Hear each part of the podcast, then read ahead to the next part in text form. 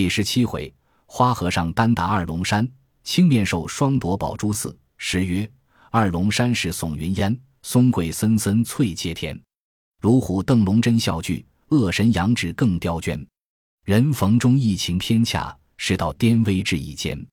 被秀僧同青面兽，宝珠夺得更周全。”话说杨志当时在黄泥冈上被取了生辰纲去，如何回转去见得梁中书？欲要就刚子上自寻死路，却待望黄泥冈下跃身一跳，猛可醒悟，拽住了脚，寻思道：“爹娘生下洒家，堂堂一表，凛凛一躯，自小学成十八般武艺在身，终不成之这般休了。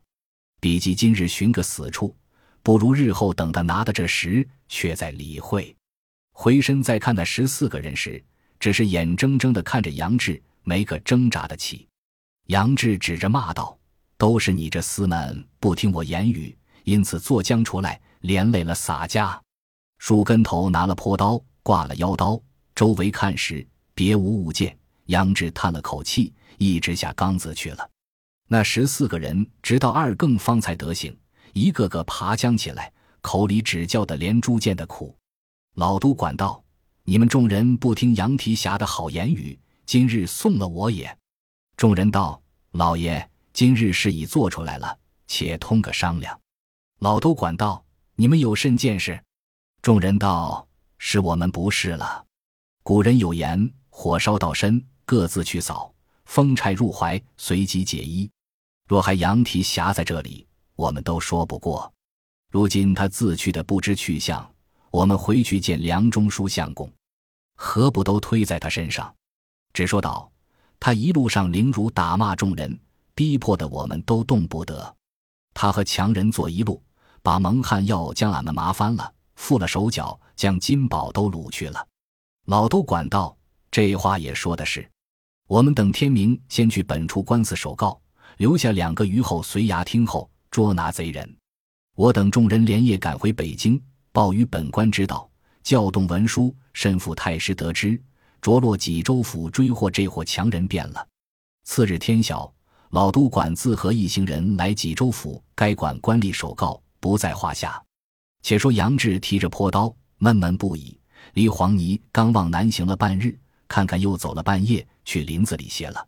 寻思道：盘缠又没了，举眼无个相识，却是怎的好？渐渐天色明亮，只得赶早量了行。又走了二十余里，前面到一酒店门前。杨志道：若不得些酒吃。怎地打熬得过？便入那酒店去，向着桑木桌凳坐头上坐了，身边倚了朴刀。只见灶边一个妇人问道：“客官莫不要打火？”杨志道：“先取两角酒来吃，借些米来做饭，有肉安排些个。少廷一发算钱还你。”只见那妇人先叫一个后生来面前筛酒，一面做饭，一边炒肉，都把来杨志吃了。杨志起身。戳了坡刀，便出店门。那妇人道：“你的酒肉饭钱都不曾有。”杨志道：“待俺回来还你，全赊咱一赊。”说了便走。那筛酒的后生赶将出来揪住，被杨志一拳打翻了。那妇人叫起屈来，杨志之故走，只见背后一个人赶来叫道：“你那厮走那里去？”杨志回头看时，那人大拖脖着，拖条杆棒，枪奔将来。杨志道：“这厮却不是晦气，到来寻洒家，立脚住了不走。看后面时，那筛酒后生也拿条叉，随后赶来，又引着两三个庄客，各拿干棒，飞也厮都来。杨志道：结果了这厮一个，那厮们都不敢追来，便挺了手中坡刀来斗这汉。这汉也轮转手中杆棒枪来迎，两个斗了三二十合。”这汉怎地地的杨志，只办的价格遮拦，上下躲闪。那后来的后生并庄客却待已发上，只见这汉拖的跳出圈子外来，叫道：“且都不要动手，勿那是泼刀的大汉，你可通个性命。”正是逃灾避难守心间，曹正相逢且破颜，偶遇至身同路立，三人计夺二龙山。那杨志拍着胸道：“洒家行不更名。”坐不改姓，青面兽杨志的便是。这汉道莫不是东京殿司杨志使吗？”杨志道：“你怎地知道洒家是杨志使？”这汉撇了枪棒，便拜道：“小人有眼不识泰山。”杨志便扶这人起来，问道：“足下是谁？”这汉道：“小人原是开封府人士，乃是八十万禁军都教头林冲的徒弟，姓曹，名正，祖代屠户出身。小人杀得好牲口，挑筋刮骨，开包推，至此被人唤作操刀鬼曹正。为因本处一个财主，将五千贯钱交小人来此山东做客，不想舍本，回乡不得，在此入赘在这个庄农人家，却才造边妇人。”便是小人的魂家，这个拿叉的便是小人的妻舅，却才小人和智使交手，见智使手段和小人师傅林教师一般，因此抵敌不住。杨知道，原来你却是林教师的徒弟，你的师傅被高太尉陷害，落草去了，如今建在梁山坡。曹正道，小人也听得人这般说，将来未知真实，且请智使到家少些。杨志便同曹正再回到酒店里来，曹正请杨志里面坐下，叫老婆和七舅都来拜了杨志，一面再置酒食相待。饮酒中间，曹正东问道：“这是缘何到此？”杨志把做之时失陷花石纲，并如今又失陷了梁中书的生辰纲一事，从头背细告诉了。曹正道：“既然如此，志时且在小人家里住几时，再有商议。”杨知道如此，却是深感你的厚意，只恐官司追捕将来，不敢久住。曹正道：“只是这般说时，要投那里去？”杨知道洒家欲投梁山坡去，寻你师傅林教头。俺先前在那里经过时，正撞着他下山来与洒家交手。王伦见了俺两个本事一般，因此都留在山寨里相会，以此认得你师傅林冲。王伦当初苦苦相留洒家，俺却不肯落草。如今脸上又添了金印，却去投奔他时，好没志气。因此踌躇未决，进退两难。曹正道至始见的事，小人也听得人传说，王伦那私心的贬窄，安不得人。说我师傅林教头上山时受尽他的气，以此多人传说，将来方才知道。不若小人此间。离不远，却是青州地面，有座山唤作二龙山，山上有座寺唤作宝珠寺。那座山生来却好裹着这座寺，只有一条路上的去。如今寺里住持还了俗，养了头发，愚者和尚都随顺了。说到他聚集的四五百人，大家结社，未头那人唤作金眼虎邓龙。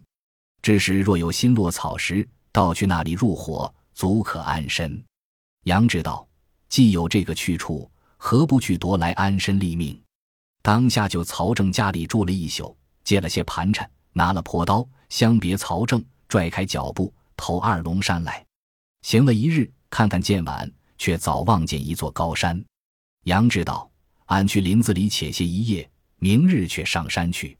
转入林子里来，吃了一惊，只见一个胖大和尚，脱得赤条条的。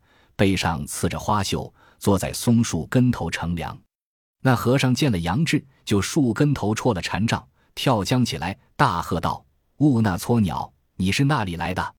杨志听了道：“原来也是关西和尚，俺和他是乡中，问他一声。”杨志叫道：“你是那里来的僧人？”那和尚也不回说，抡起手中禅杖，只顾打来。杨志道：“怎奈那秃丝无礼！”且把他来出口气，挺起手中泼刀来奔那和尚，两个就林子里一来一往，一上一下，两个放对。但见两条龙竞宝，一对虎争参，泼刀举路半截金蛇，禅杖起飞，全身玉蟒。两条龙竞宝，脚长江，翻大海，鱼鳖金黄；一对虎争参，奔翠岭，撼青林，豺狼乱窜，足绿绿。呼啦啦，天崩地塌，黑云中玉爪盘旋，恶狠狠，雄赳赳，雷吼风呼，杀气内金睛闪烁。两条龙竞宝，吓得那身长力壮，丈双峰周处眼无光；一对虎争参，惊得这胆大心粗、失血刃便装魂魄丧。两条龙竞宝，眼珠放彩，围摆的水母电台摇；一对虎争餐，野兽奔驰，声震的山神毛发竖。花和尚不饶杨志使，抵死交锋。杨志使欲捉花和尚，射击力战。当时杨志和那僧人斗到四五十合，不分胜败。那和尚卖个破绽，拖得跳出圈子外来，喝一声“且歇”，两个都住了手。杨志暗暗地喝彩道：“那里来的这个和尚，真个好本事，手段高，俺却刚刚的只敌得他住。”那僧人叫道：“吾那青面汉子，你是什么人？”杨志道：“洒家是东京志使杨志的便是。”那和尚道：“你不是在东京卖刀杀了破落户牛二的？”杨志道：“你不见俺脸上金印？”那和尚笑道：“却原来在这里相见。”杨志道。不敢问师兄却是谁？缘何知道洒家卖刀？那和尚道：“洒家不是别人，俺是延安府老种经略相公帐前军官鲁提辖的便是。为因三拳打死了镇关西，却去五台山净发为僧。人见洒家背上有花绣，都叫俺做花和尚鲁智深。”杨志笑道：“原来是自家乡里。俺在江湖上多闻师兄大名。”听得说道：“师兄在大相国寺里挂搭，如今何故来在这里？”鲁智深道：“一言难尽。洒家在大相国寺管菜园，遇着那豹子头林冲，被高太尉要陷害他性命，俺却路见不平，直送他到沧州，救了他一命。不想那两个防送工人回来，对高俅那厮说道：正要在野猪林里结果林冲，却被大相国寺鲁智深救了。”那和尚直送到沧州，因此害他不得。这日娘贼恨杀洒家，吩咐寺里长老不许俺挂搭，又差人来捉洒家，却得一伙泼皮通报，不是着了那厮的手，吃俺一把火烧了那菜园里谢雨，逃走在江湖上，东又不着，西又不着，来到孟州十字坡过，险些儿被个酒店里妇人害了性命，把洒家这蒙汉要麻烦了。得她的丈夫归来的早，见了洒家这般模样，又看了俺的禅杖，借刀吃惊，连忙把解药救俺醒来。因问起洒家名字，留住俺过了数日，结义洒家做了弟兄。那人夫妻两个，一是江湖上好汉，有名的都叫他做菜园子张青，其妻母叶插孙二娘甚是好义气。住了四五日，打听的这里二龙山宝珠寺可以安身。洒家特地来奔他邓龙入伙，颇奈那厮不肯安着洒家在这山上。邓龙那厮和俺私并，又敌洒家不过，只把这山下三座关牢牢的拴住，又没个道路上去。打紧这座山生的险峻，又没别路上去。那撮鸟有你叫骂，只是不下来厮杀，气得洒家正苦，在这里没个尾节。不想却是大哥来，杨志大喜。两个就林子里捡服了，就地坐了一夜。杨志诉说卖刀杀死了牛二的事，并谢生陈刚失陷一劫，都被细说了。又说曹正指点来此一事，便道：既是闭了关隘，俺们休在这里，如何得他下来？不若且去曹正家商议。两个厮赶着行，离了那林子，来到曹正酒店里。杨志引鲁智深与他相见了。曹正慌忙置酒相待。商量要打二龙山一事，曹正道：“若事端的闭了关时，休说到你二位，便有一万军马也上去不得。四此只可智取，不可力求。”鲁智深道：“颇耐那撮鸟，连输于洒家两遍。那厮小赌上被俺一脚点翻了，却待再要打那厮一顿，结果了他性命，被他那里人多救了上山去，毙了这鸟关。有你自在下面骂，只是不肯下来厮杀。”杨志道：“既然好去处，俺和你如何不用心去打？”鲁智深道：“便是没做个道理上去，奈何不得他？”曹正道：“小人有条计策，不知中二位意也不中。”杨志道：“愿闻良策则个。”曹正道：“只时也休这般打扮，只照依小人这里进村庄家穿着。小人把这位师傅禅杖、借刀都拿了，却叫小人的七弟带六个伙家。”直送到那山下，把一条锁子绑了师傅，小人自会做活接头。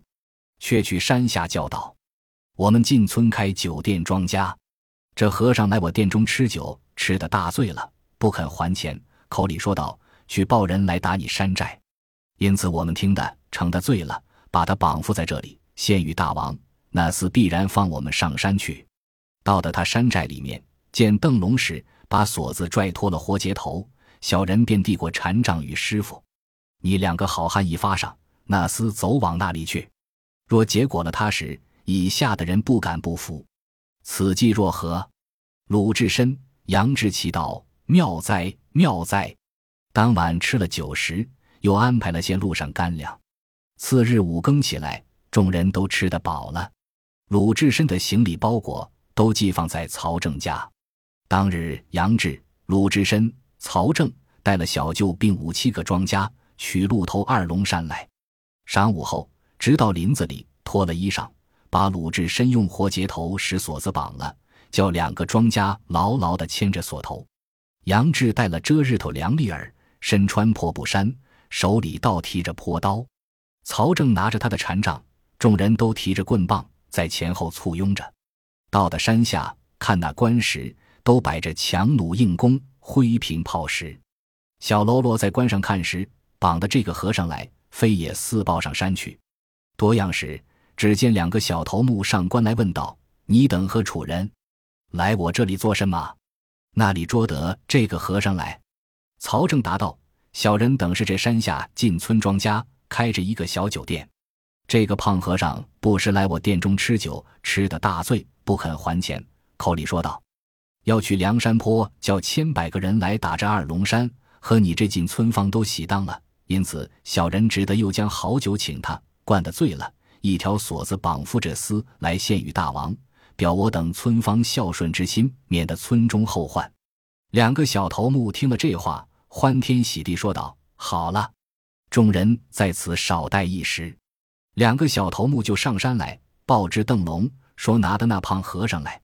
邓龙听了大喜，叫解上山来，且取这厮的心肝来做下酒，消我这点冤仇之恨。小喽啰的令来把关隘门开了，便叫送上来。杨志、曹正紧押鲁智深借上山来，看那三座关石端地险峻。两下里山环绕将来，包住这座寺。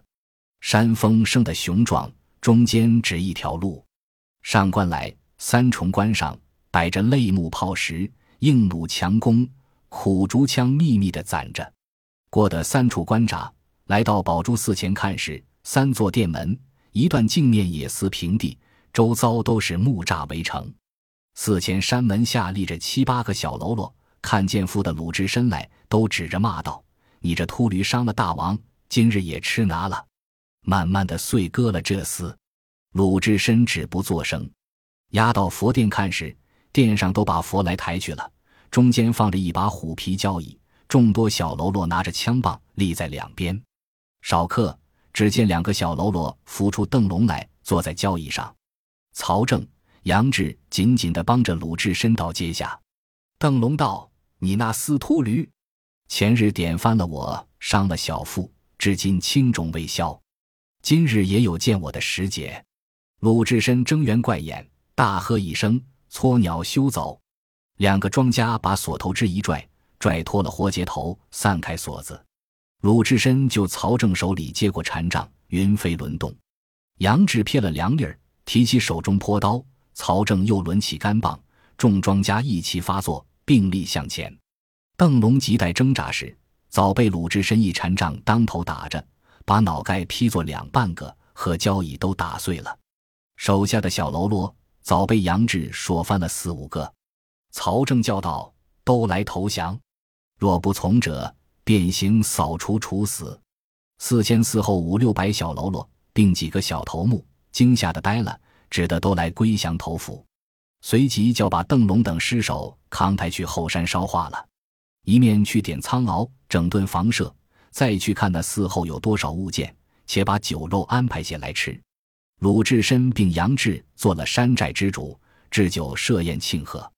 小喽啰们进阶投服了，仍设小头目管领。曹正别了二位好汉，领了庄家自回家去，不在话下。看官听说，有诗为证：古刹清幽隐翠微，邓龙雄巨自非为。天生神力花和尚，斩草除根更可悲。不说鲁智深、杨志自在二龙山落草，却说那压生辰刚老督管，并这几个乡禁军小型业主赶回北京，到的梁中书府，直至厅前，齐齐都拜翻在地下告罪。梁中书道：“你们路上辛苦，多亏了你众人。”又问杨提辖何在？众人告道：“不可说，这人是个大胆忘恩的贼。自离了此间五七日后，行得到黄泥冈。天气大热，都在林子里歇凉。不想杨志和七个贼人通同，假装做饭枣子客商。杨志约会与他坐一路，先推七辆江州车儿，在这黄泥冈上松林里等候，却叫一个汉子挑一担酒来冈子上歇下。小的众人不和买他酒吃，被那厮把蒙汗药都麻翻了，又将锁子捆缚众人。杨志和那七个贼人却把生辰纲财宝并行李尽装在车上降了去。见今去本官济州府陈告了，留两个余后在那里随衙听候捉拿贼人。小人等众人星夜赶回来告知恩相。梁中书听了大惊，骂道：“这贼配军！你是犯罪的囚徒！”我一力抬举你成人，怎敢做这等不仁忘恩的事？我若拿住他时，碎尸万段。随即便换书时写了文书，当时差人星野来济州投下，又写一封家书。这人也连夜上东京报与太师知道。且不说差人去济州下公文，只说着人上东京来到太师府报知，见了太师，呈上书札。蔡太师看了，大惊道。这般贼人甚是胆大，去年将我女婿送来的礼物打劫了去，至今未获贼人。今年又来无礼，更待干巴，恐后难治。随即压了一纸公文，这一个府干亲自击了。星夜望济州来，这洛府尹立等捉拿这伙贼人，便要回报。且说济州府尹自从受了北京大名府留守司梁中书札付，每日理论不下。正忧闷间，只见门吏报道：东京太师府里差府干见到厅前，有紧急公文要见相公。府尹听得大惊道：“多管是生辰纲的事。”慌忙升厅来，与府干相见了，说道：“这件事下官已受了梁府虞后的状子，已经差缉捕的人跟捉贼人，未见踪迹。前日留守司又差人行札付到来，又经着养卫司并缉捕观察。”仗线跟捉未曾得获，若有些动静消息，下官亲到相府回话。府干道：小人是太师府里新妇人，今奉太师君旨，特差来这里要这一干人。临行时，太师亲自吩咐，叫小人到本府，只就州衙里宿歇。立等相公要拿着七个贩枣子的，并卖酒一人，在陶军官杨志各贼正身，现在十日捉拿完备。差人解赴东京，若十日不获得这件公事时，怕不先来请相公去沙门岛走一遭，小人也难回太师府里去，性命亦不知如何。相公不信，请看太师府里行来的军帖。府尹看罢大惊，随即便唤缉捕人等。只见阶下一人生惹，立在帘前。太守道：“你是甚人？”那人禀道：“小人是三都缉捕使臣何涛。”太守道：“前日黄泥冈上打劫了去的生辰纲，是你该管吗？”何涛答道：“禀副相公，何涛自从领了这件公事，昼夜无眠，差下本馆眼明手快的工人去黄泥冈上往来缉捕，虽是累经杖责，到今未见踪迹，非使何涛怠慢官府，实出于无奈。”府尹喝道：“胡说！上不紧则下慢。”我自进士出身，历任到这一郡诸侯，非同容易。今日东京太师府差一干办来到这里，领太师台旨，限时日内需要捕获各贼，正身完备谢京。若还违了限次，我非止罢官，必限我投沙门岛走一遭。你是个缉捕使臣，倒不用心，以致或及于我。先把你这私谍配远恶君周燕飞不到去处，便换过文笔将来。去何涛脸上刺下叠配周字样，空着甚处周明发落道：“何涛，你若获不得贼人，重罪绝不饶恕。”何涛领了台旨下厅，前来到使臣房里，汇集许多做工的，都到机密房中商议公事。众做工的都面面相觑，如剑穿燕嘴，勾搭鱼腮，尽无言语。何涛道：“你们闲常时都在这房里赚钱使用，如今有此一事难捉，都不作声。你众人也可怜我脸上刺的字样。”众人道：“上府观察，小人们人非草木，岂不醒的？”只是这一伙做客商的，必是他周外府深山旷野强人，遇着一时劫了。他得财宝，自去山寨里快活，如何拿得着？便是知道，也只看得他一看。何涛听了，当初只有三分烦恼，见说了这话，又添了五分烦恼。自离了使臣房里，上马回到家中，把马牵去后槽上拴了，独自一个闷闷不已。正是。眉头重上三皇锁，腹内填平万斛愁。若是贼徒难捉获，定教徒配入军州。只见老婆问道：“丈夫，你如何今日这般烦恼？”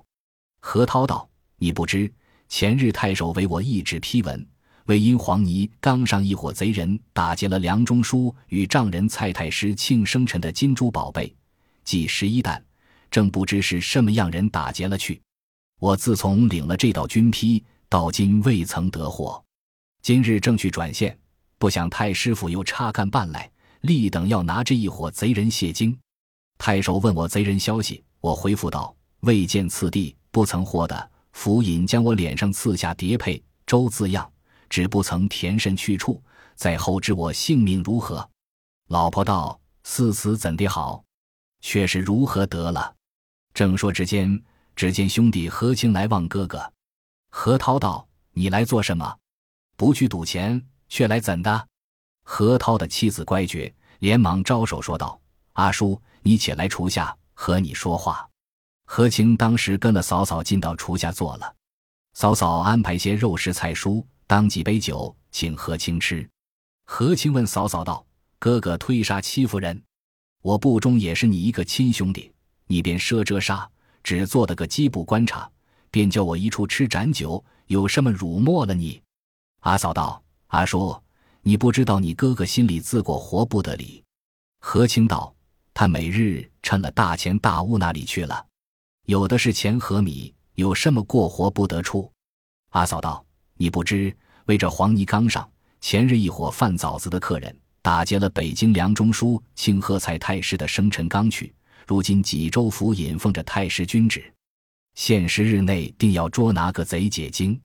若还捉不着正身时，都要赐配远鄂军州去。你不见你哥哥先吃府尹刺了脸上叠配周字样，只不曾填什么去处，早晚捉不着时，时时受苦。他如何有心和你吃酒？我却才安排些酒食与你吃。他闷了几时了，你却怪他不的。何清道。我也肥肥的听的人说道：“有贼打劫了生辰纲去，正在那里地面上。”阿嫂道：“只听得说到黄泥冈上。”何清道：“却是什么样人劫了？”阿嫂道：“叔叔，你又不醉。我方才说了，是七个贩枣子的客人打劫了去。”何清呵呵的大笑道：“原来嫩弟知道是贩枣子的客人了，却闷怎的？何不差精细的人去捉？”阿嫂道：“你倒说得好，便是没捉处。”何清笑道：“嫂嫂倒要你忧，哥哥放着常来的一般好酒肉弟兄，闲常不睬的是亲兄弟。今日才有事，便叫没捉处。若是叫兄弟得知，赚得几贯钱时，谅这伙小贼有甚难处？”阿嫂道：“阿叔，你倒敢知得些风路。”何清笑道：“只等哥哥临危之际。”兄弟却来，有个道理救他。说了，便起身要去。阿嫂留住，再吃两杯。那妇人听了这说话的敲气，慌忙来对丈夫背细说了。何涛连忙叫请何清到面前。何涛陪着笑脸说道：“兄弟，你既知此贼去向，如何不救我？”何清道：“我不知什么来历，我自和嫂子说说，兄弟如何救的哥哥。”何涛道。好兄弟，休得要看冷暖，只想我日常的好处，休记我闲时的歹处，救我这条性命。何清道：“哥哥，你管辖许多眼明手快的工人，也有二三百个，何不与哥哥出些力气？亮兄弟一个怎救的哥哥？”何涛道：“兄弟，休说他们，你的话眼里有些门路，休要把别人做好汉。你且说与我些去向，我自有补报你处。正叫我怎地宽心？”何清道：“有什么去向，兄弟不醒的？”何涛道：“你不要偶我。”只看同胞共母之面，何清道：“不要慌，且待到至极处，兄弟自来出些气力拿这伙小贼。”阿嫂便道：“阿叔胡乱救你哥哥，也是弟兄情分。如今被太师府军贴，立等要这一干人。